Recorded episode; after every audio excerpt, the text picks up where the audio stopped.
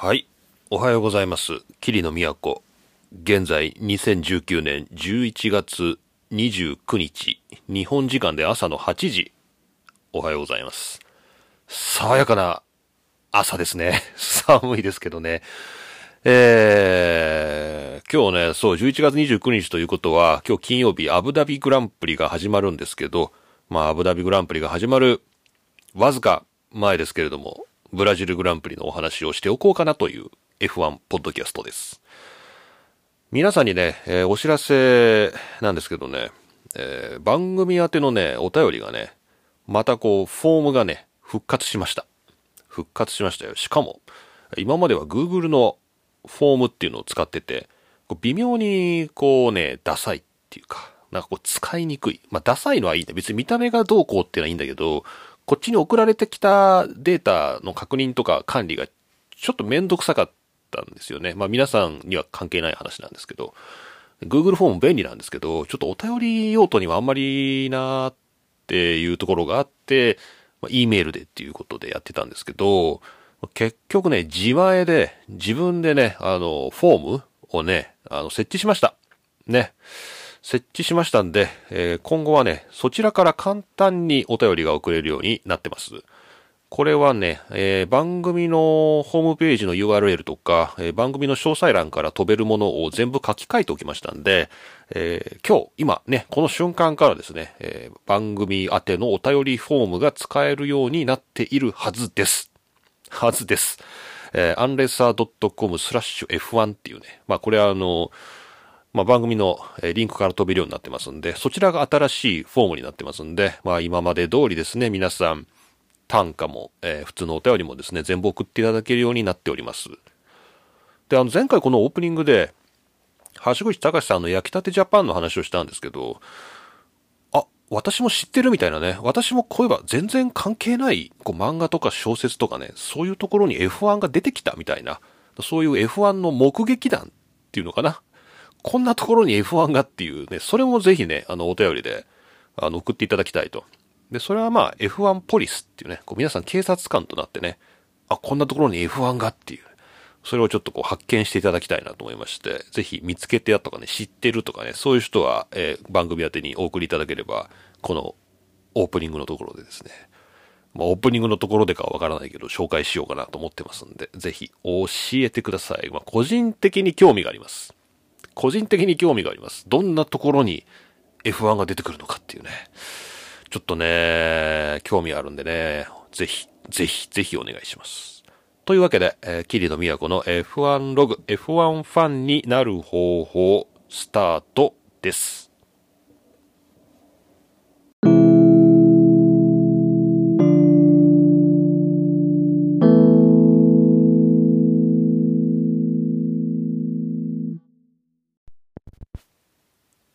はい。改めまして、桐野都です。桐野都の F1 ログ、F1 ファンになる方法、22回目ブラジルグランプリについてお話しする回です。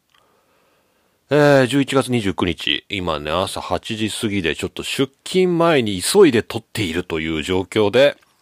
すが、意外と話したいことがたくさんあるっていうね、ちょっと困った状況になってるんですけど、まあ、とりあえずこれ片付けておきたいっていうのが、まあ、ボッタス離婚っていう、これ ニュースに、ニュースなんだけど、全然ピンとこないんだけどな。うーん。まあ、ボッタス最終戦アブダビを前にエミリア夫人との離婚を報告っていう、えー、11月28日の夜8時なんで、ほんと昨日の夜入ってきたニュースですよね。そんなニュースにするようなことなのかっていう話題ではあるんだけどね。そもそもあんまり、ボッタスの奥さんっていうか、まあ、妻が応援にってあんま見たことないな、僕。だから僕がこう F1 からちょっと意識が遠のいていたあたりでボッタスは結婚をして、まあしばらく奥さんは見に来てたんだけど、最近僕がこう F1 をしっかり見るようになった時にはもうすでにパドックには来ていなかったとか、まあそういうことなのかな。こうそういう僕の F1 のこう意識の中にボッタスが結婚していて奥さんがこうパドックにいるっていう印象が全然ないんだけど、じゃあこのニュース紹介するなよっていう話なんだけど、まあ、なんか、なんか紹介したくなったんだよね。で、なんで紹介したくなったかっていうと、このボッタスのコメントがすごいよくできてて、これ英語で読んだ、英語とフィンランド語英語、ツイッターで流れてきてたんだけど、英語とフィンランド語が、えー、っと、こう、併記してあったのが並んで書いてたと思うんだけど、その英語の方のね、書き方がね、すごいね、丁寧で、うん、なんか真似したくなる英語みたいな。なんか、こういう報告しにくいことをいかにこう、美しく書くかっていうかね、こう、なんかあるじゃないですか、そういう、なんていうのかな。まあ、丁寧に、ね、こう、かつこう、真摯に、こう、なんかこういう物事っていうのはさ、こう、伝えないと、こう炎上したりとかね、こう、いらぬ誤解を読んだりするから、すごい丁寧に書くんだけど、あ、よく書けてるなっていう、こう、だ これは、まあ、皆さん、この、ボッタスの英語の、あの、コメントを読んでください。ちょっとこのモータースポーツ .com の記事だと日本語に訳されちゃってるんで、その辺のなんかこう、美しさが出てないんですけど、ぜひちょっと、あの、それは良かったかな。で、これ知らなかったのが、こう奥さんが、オリンピックの水泳の選手だったのか。エミリア・ピッカライネンさんというね。えー、もう全然知らないな。全然知らないな。大丈夫なのかな、僕。ほんと全然知らない。だから、まあ、みんなちょっと衝撃を受けたのかさ、へえ、そうなんだなのかわかんないんだけど、これはもう間違いなく明日には僕の記憶から消える記事だな。これは消えるな。消える記事だな。じゃあもう取り上げるなよ、ポッドキャストでっていう話なんだけど。まあでも一応ね、すごいトップに上がってたから、もうつい取り上げちゃった。はい。まあ、そういうわけで、まあ、ぜひこのボッタスのね、英語をね、読んでください、皆さんね。あの、すごい良かったです。なんかすごい、ああ、丁寧だなって思った。すごい。あと、こう、二人が別れても、これからは友達ですとか、あ、こういう風に書くんだとかね。あの、そんなこと書くチャンス、英語でないだろうけどさ。まあ、なんか、すごい勉強になった。うん、よかった。ね、ボッタス、じゃあ、ね、エミリアさんもね、これからも頑張ってください。ね。はい。大丈夫かなこんな対応で。なんか、それ自体が良くないような気がするんだけど。まあでもね、こんなプライベートなことはね、そもそもニュースにする必要なんか全然ないですよね。まあ、ベッテルも3人目の子供が生まれたとか言ってなんかニュースになってたけど、なんかそれもニュースになるんだ、みたいな。昔 F1 ドライバー子供が1人生まれると1秒遅くなるって言ってたから、もうボッタス、ボッタスじゃないや、ベッテル3秒ぐらい遅いよ、計算になるんだけどな。最近はそんなことないんだね。はい、それでですね、ブラジルグランプリなんですけど、あのね、いや、面白かったね、ブラジルグランプリ。これね、で、でもね、まあでもねっていうか、まあ面白いんだよ。なんか面白かったんだよ。それどれぐらい面白かったかっていうと、YouTube にね、2019年ブラジルグランプリレースハイライトっていう、まあ、マイレースこう、決勝だけじゃなくて、こう、フリープラクティスからこう全部こう、今、ハイライトのね、こう、総集編なんていうの？まあ、ハイライト。で、あの、短くした、あの、動画が見られるんですけど、ブラジルグランプリの決勝のね、このハイライトはね、7分あるんですよね。7分ある。7分7秒。YouTube で。これ公式のやつですから、今、皆さんすぐ見られます。これをね、10回見たよ。10回見たよ。ということはもう僕はね、70分ね、ブラジルグランプリの決勝を見てるってことだよ。これはだってさ、で、まあ、前回前々回ぐらい行ったけど、もう南米、北米のね、この時差のあるね、グランプリはね、そもそも見ないから、こう、そもそも、そもそも見ないから、あの、決勝は見てないですよ。だから、見てないんですけど、でもこのレースハイライト7分を10回見たから、もう70分決勝を見たからね。実質見たと。実質見たと言ってもいいぐらい、まあ、それぐらいちょっとね、面白かったですよね。でもなんでそのレースハイライト10回も見たかっていうと、見ても意味がわからないからですよね。なんかね理解できないんですよね。で、こうレースレポートとかでこう文字でこうレースの展開が書いてあるやつも読むわけですよ。そうするとね、ハイライト見てもさっぱり流れがわかんないから、文字で見るんですよ。その文字の方がわかんないんですよ。なんか、すごい細かく書いてくれてんだけど、これ絶対書いてる人もこれ伝え切ったとは思ってないだろうなっていう。これ絶対これ読者に伝わってると思ってないでしょみたいな。これただこう、なんか、時系列に全てをまとめましたみたいな、なんかそういうレポート読んじゃって、あ、もう全然わかんないやと思って、じゃあもうこれレースハイライト見てるうちにわかるんだろうと思って、もう見てたんだけどね、やっぱわかんなかった。わかんないんだけど、なんかすごいさ、その、まあ、マーチン・ブランドルの解説のね、あと、あと実況もね、こうなんていうのかな、英語のリズムも良くてね、すごく。何回も見ちゃった。本当に。いや、すいません。だからレース見てないんだけども、見たってことにしといて。もう70分見たからね。そんなブラジルグランプリ面白かったなっていうことで、皆さんもハイライトだけでも見たらいいかなと思うんだけど、まあ多分世間はホンダが勝ったっていうことにね、なってると思うんだけど、あのー、これあの、なるな、俺。BBC かな ?BBC の記事見てたら、あの、カルロス・サインツが20位から、まあ結果として3位に、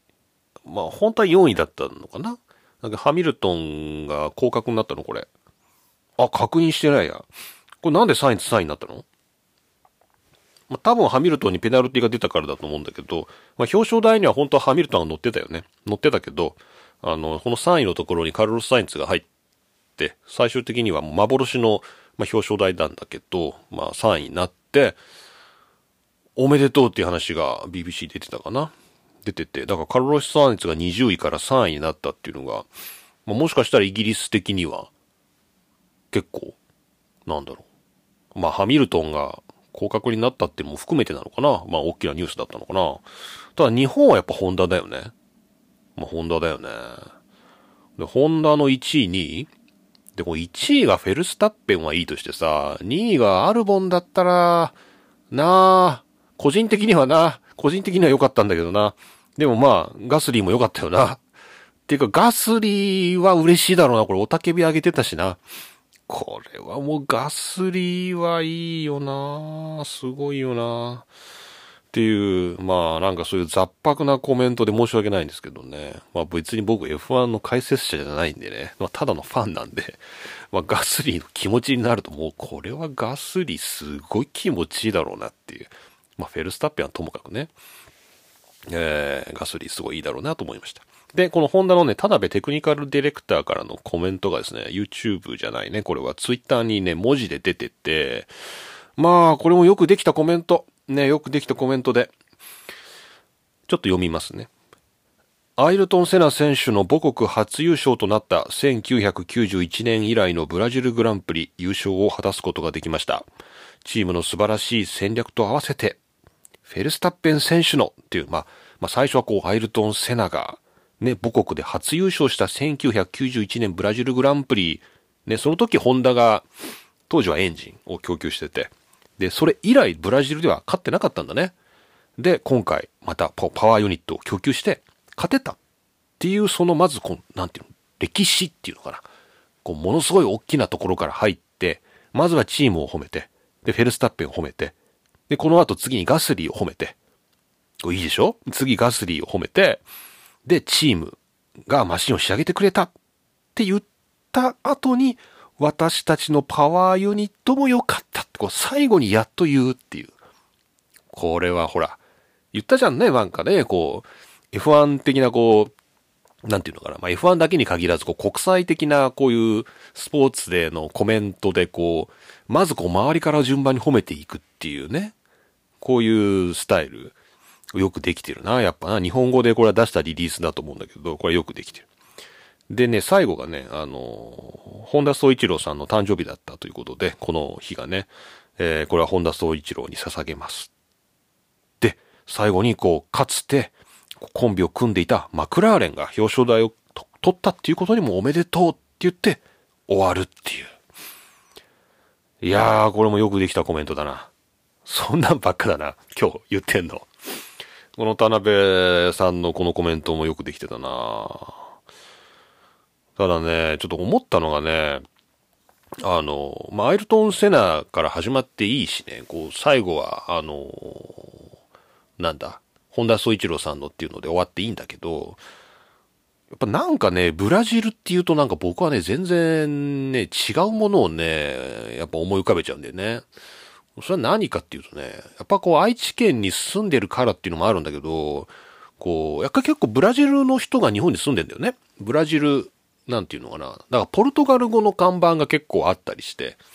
こう、あ、これなんでポルトガル語の看板がこんなたくさんあるんだろうっていうと、あ、この辺ブラジルから、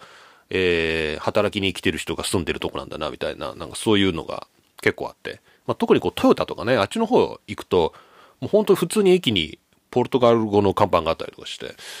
あの、そういうなんかブラジルをすごい身近に感じるところに住んでるんですけど、あの、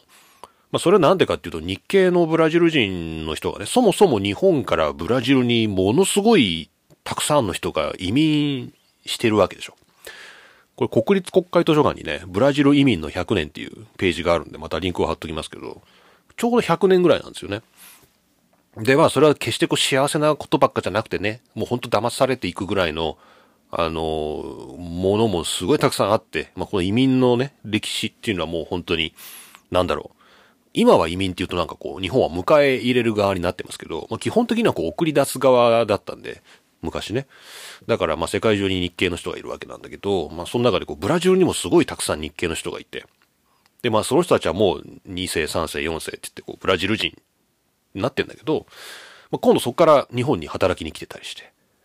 こうなんかこう、人間と文化のやりとりがブラジルと続いてるんだけど、なんかそういう人たちの中でこのホンダがブラジルで勝ったっていうのはどうだったんだろうな、みたいな。そこコメントしてなんか、それは別に、ただテクニカルディレクターがコメントする必要は全くないんだけど、なんかこう、ブラジルっていうのと日本っていうのはなんかすごい、まあ、セナもそうなんだけど、セナ以上になんかもっと長い特別なものがあるなっていう、なんかそういう風に個人的には感じてってね、なんかそういうコメントもあったらより、こう、なんか、すごい紳士な、なんていうのかな、こう、うん、こう、教養を感じさせるっていうか、なんかこう、良かったんじゃないのかな、なんて思ったりしたけどね。ああ、でもそうだね。ちょっとまあ僕、ちょっとポルトガル語読めないからね、ちょっとそういう調査ができないんだけど、こうブラジルでどういうふうに受け取られてんだろうなブラジルの日系コミュニティとかでこう、ホンダの F1 が勝ったとかね。なんかそういうのってどういうふうに受け取られてんのかなホンダの、日本のホンダの工場にも働きに来てんじゃないのかなトヨタだけじゃないよね、多分ね、そういう。うーん、まあ、なんだろう。まあ結構、まあアイルトン・セナではあるんだけど、まあアイルトン・セナでいいんだけどもね、なんか、日系ブラジル人っていうかな、こう日本とブラジルのなんか、こう特別なこう関係の中にもなんかこういう自動車産業って結構でかい気がするんだけどな。その辺もぜひ、田辺さんじゃあ来年もしブラジルで勝ったら、そういうコメントをぜひ出してくださいね。ホンダからね。他で出てんのかな？えー、はい。まあ、それはちょっとね、あの、ブラジルで勝ったホンダっていうところから、まあ、普通あんまりそういうところにはあんまり思いはいかないんだろうけど、あの、日系ブラジル人みたいなね、そういう移民の話がちょっと浮かびましたね。はい。はい、失礼しました。で、これでね、まあ、ホンダ、あの、ブラジルグランプリの時には、まだ、えー、20年までしか F1 の契約がなかったみたいなんですけどど、2020かなえー、っと、まあ、今回晴れて契約が延長されたということで、えー、これ何？モータースポーツ .com で、ホンダ F12021 年の F1 参戦継続を発表。レッドブルトロロッソと契約延長。これが11月28日だから、昨日の記事ですね。えー、ホンダはレッドブルトロロッソとの契約を延長し、少なくとも2021年までは F1 にとどまることを発表したというスコット・ミッチェルの記事が出ています。えー、2021年からは大幅なレギュレーションの変更でコストを削減することが求められていて、まあ、それに挑戦してみるということね。ただ2021年まではやるけど、その後2022年以降はまだ未定へということか。なんですね。なので、まあ、この、結果が出るかどうかの、なんていうの、この勝負を続けていくのか、もう、ね、長期的にそもそもやるつもりなのかっていうのは全然今の段階ではわからないということをね。うん、まあ、少なくとも、いいニュースなのかなうん、でもなんかこう、ね1年2年の単位でこう伸ばしていくっていうのはまあなんか、こう現場としても、こうなんかもうちょっと長期的にやらせてほしいっていうとこはあるだろうね。うん。やっぱせめて5年とかさ、10年とかね、10年先はわからないかもしれないけど、5年ぐらいドーンって用意してあげないとなんか、現場もね、ちょっと困っちゃうよね。本当にね。はい。まあそんな感じのブラジルグランプリのお話。もう全然なんかね、こう全部、え、気になったことをザラザラ並べただけではありましたけれども、まあなんかブラジルグランプリって色々見どころがあったんだなっていう、まあそんなところで皆さんぜひレース見てない方もね、レースハイライトはね、YouTube で7分7秒で見られますから、これぜひ見てください。多分ね、10回見たくなると思います。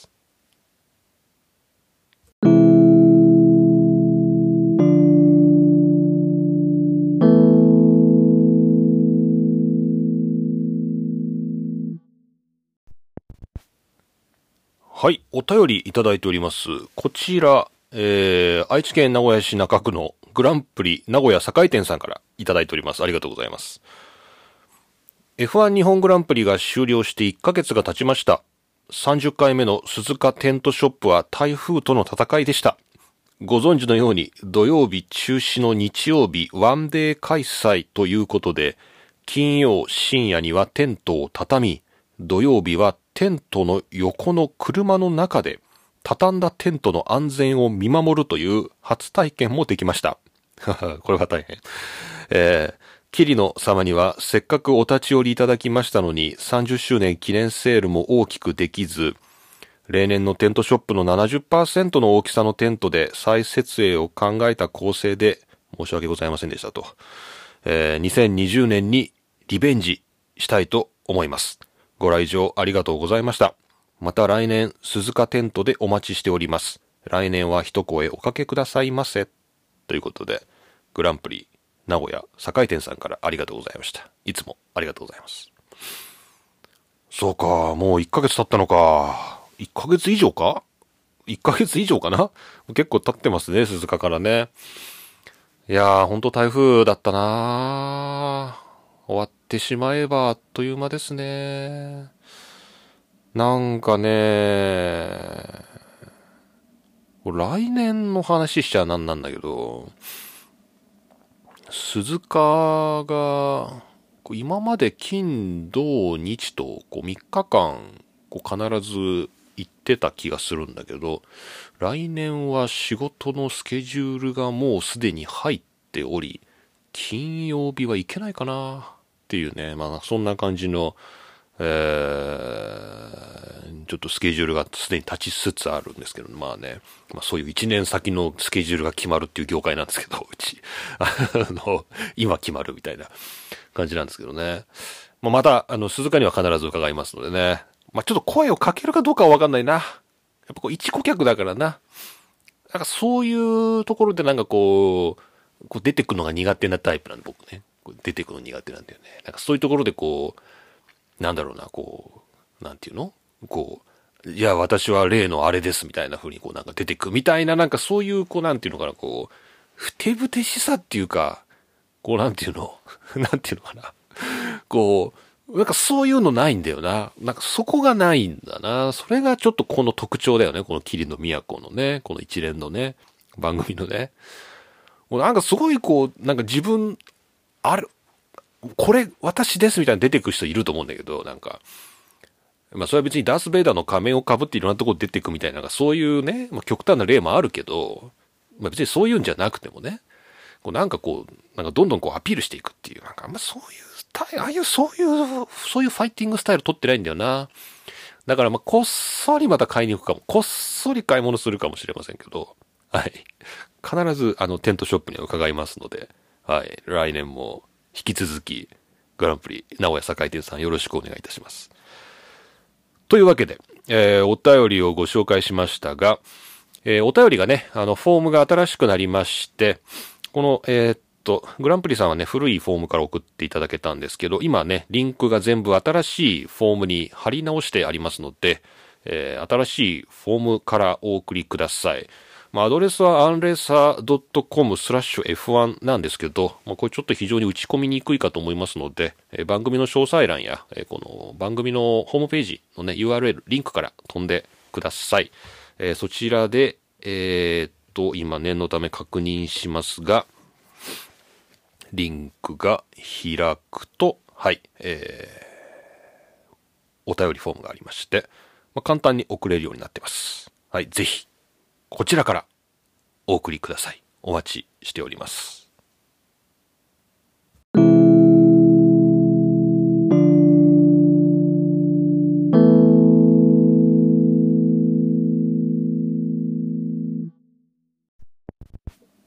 はい。というわけで、えー、っと、そろそろ出勤しないといけないんですけど、一つね、まあ、ちょっと個人的に紹介しておきたい記事があるんで、まあ、ちょっと簡単にご紹介したいんですけど、まあ、イギリス絡みの話ではあるんですけど、ジェームス・メイっていうですね、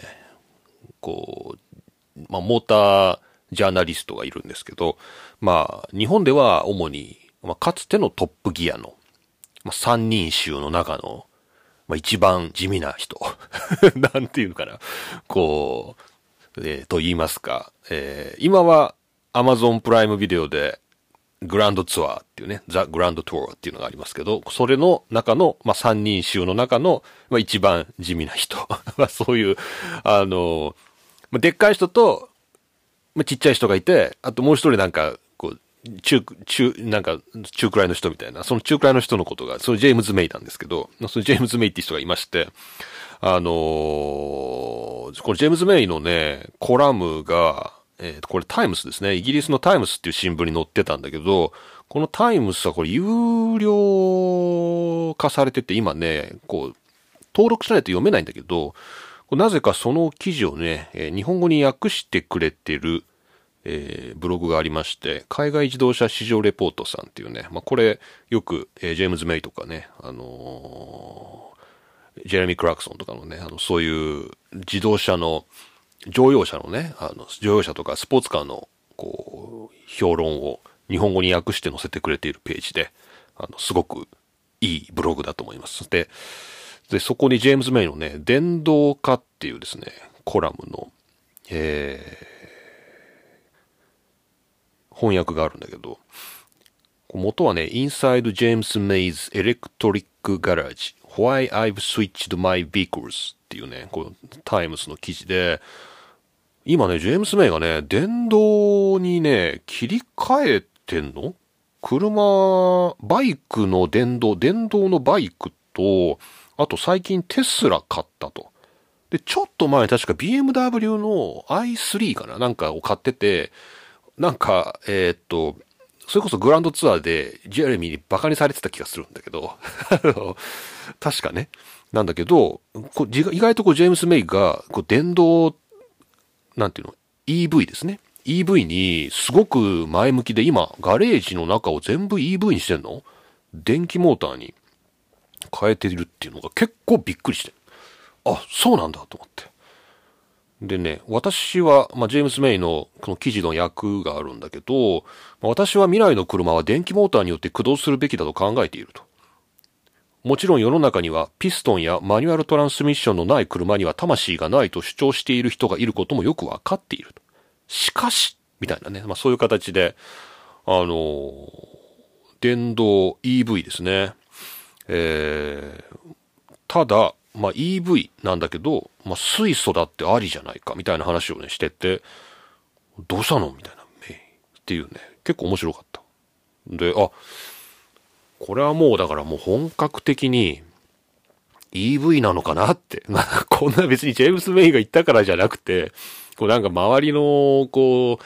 いわゆるこうビジネス関連の記事とか、こうあんまりモータースポーツとはちょっと違うところの記事読んでても、もうなんか EV なんだなっていうね、なんかそんな気がしてますよ。はい。だから、まあ、ちょっと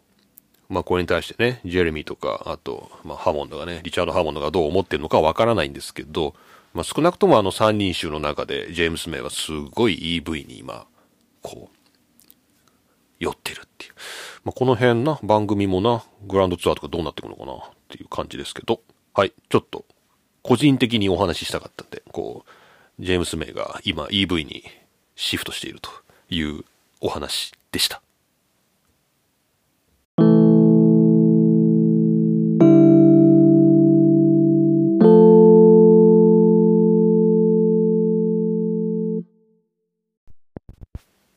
はい。というわけで、今回も何一つ盛り上がることなく、チェッカーを迎えました。霧の都の F1 ログ、F1 ファンになる方法、22回目でした。さて、えー、まあ冒頭でもごちゃごちゃ言いましたが、もうアブダビグランプリが、えー、ウィークエンドが始まっていると思いますが、まあ、念のためですね、ちょっと最終戦の日程を見ておきたいんですが、えー、っと、F1.com で、おー、すごい、あと8時間10分で始まるって書いてある。えー、あと8時間10分でアブダビのセッションが始まりますということで、アブダビグランプリは2019年は11月29日から12月1日にかけて、えー、行われますね。はい。えー、っと、最終戦ですが、最終戦としか言えないね。最、最終戦だね。ちょっとさ、コンストラクターのちょっと順位を見とくか。えー、っと、コンストラクターズのチャンピオンシップは1位メルセデスが701は確定しているとして、2位がフェラーリで479、3位がレッドブルで391、391、479。まあ、これは逆転できないのかな。で、4位がマクラーレンで140、5位がルノーで91、91、140。これもきついのかな？で、6位のトロロッソは83、83、7がレーシングポイントで67。これルノーとトロロッソはもしかしたら逆転があるのかな ?5 位のルノーと6位のトロロッソは、もしかしたらこのアブダビにかけてるかもしれないですね。で、レーシングポイント67、アルファロメオが57。アルファロメオブラジルですごい良かったから、これはレーシングポイントに勝てるかもみたいな感じになってきたのかなここも熱いね。で、ハースが28。ウィリアムズが1。ウィリアムズがポイント取れるといいけどな。ウィリアムズがね、ポイント取れるといいけどね。っていうことで、こうハースまずいな。ハース28ポイントか。ハースの上がアルファロメオが上に引き離されちゃったね。これブラジルでね。アルファロメオ57。ハースが28。これはきついな。ちょっとこのハースとウィリアムズのあたりはきついですけども、上位でルノーとトロロッソ、レーシングポイントとアルファロメオと、このあたりが最終戦熱いかもしれませんね。というわけで、はい、アブダビグランプリは今週末ということです。はい、最終戦にまでね、来ましたがね、はい、まあ、ポッドキャストもまあ、いろいろこう、いろいろな、こう、機材トラブルなどにも見舞われながらですね、まあ皆さんには全然関係ない話なんで、お話はしてないですけど、まあなんとかここまで来まして、はい、じゃあまた、えー、健康状態をね、良好に保って、アブダビグランプリの後もまたお会いできるといいですね。というわけで、桐野都がお送りしました。